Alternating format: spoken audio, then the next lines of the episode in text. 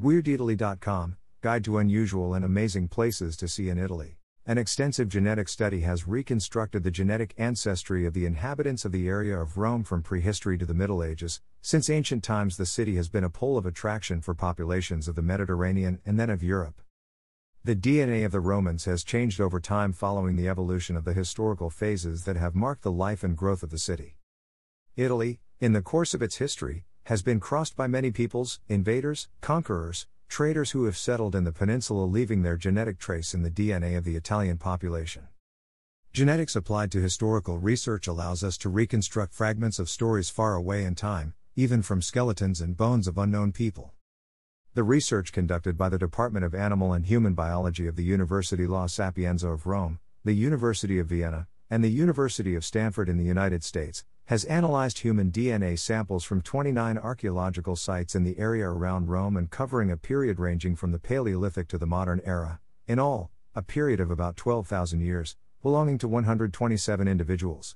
The scholars have analyzed finds starting from the Neolithic Age, passing through the Bronze Age, the Iron Age, Imperial Rome, late Antique Rome up to medieval Rome.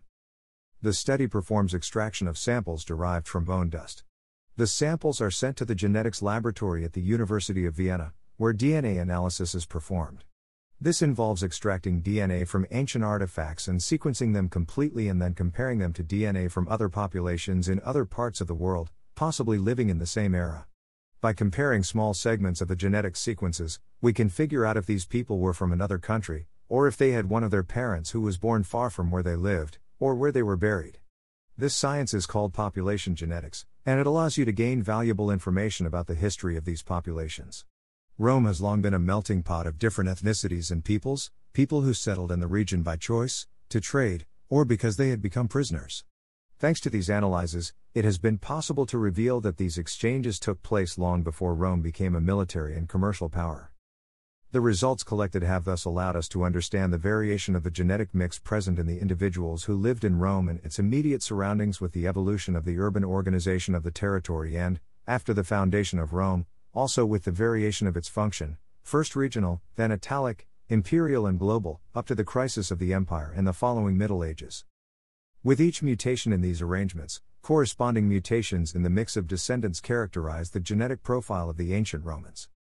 The data from the analysis surprised scholars, who did not expect to find such wide genetic diversity as early as the time of Rome's origins. About 8,000 years ago, the area where the city was born was already populated by hunter gatherers and shortly thereafter was enriched by the presence of Middle Eastern, Anatolian, and Iranian farmers. Later, between 5,000 and 3,000 years ago, the DNA tells of the arrival of populations from the Ukrainian steppe. With the birth of Rome and the establishment of the Roman Empire, the genetic variability was further enriched by the arrival of individuals from the different territories of the empire, especially from the eastern Mediterranean and Near Eastern areas.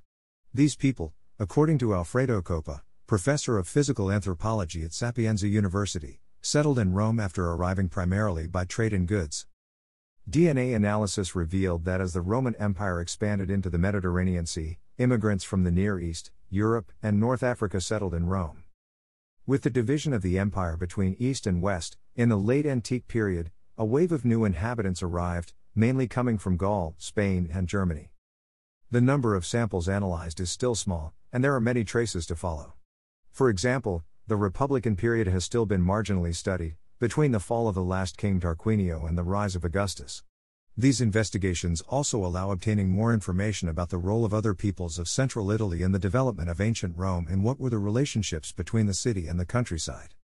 We did not expect to detect such an extensive genetic diversity already at the time of the origins of Rome, with individuals with ancestries from North Africa, the Near East, and the European Mediterranean regions, points out Ron Pinhasi, Associate Professor of Evolutionary Anthropology at the University of Vienna, as well as one of the senior authors of the study, along with Jonathan Pritchard, Professor of Genetics and Biology at Stanford University and Alfredo Coppa. If you enjoyed this article, please subscribe.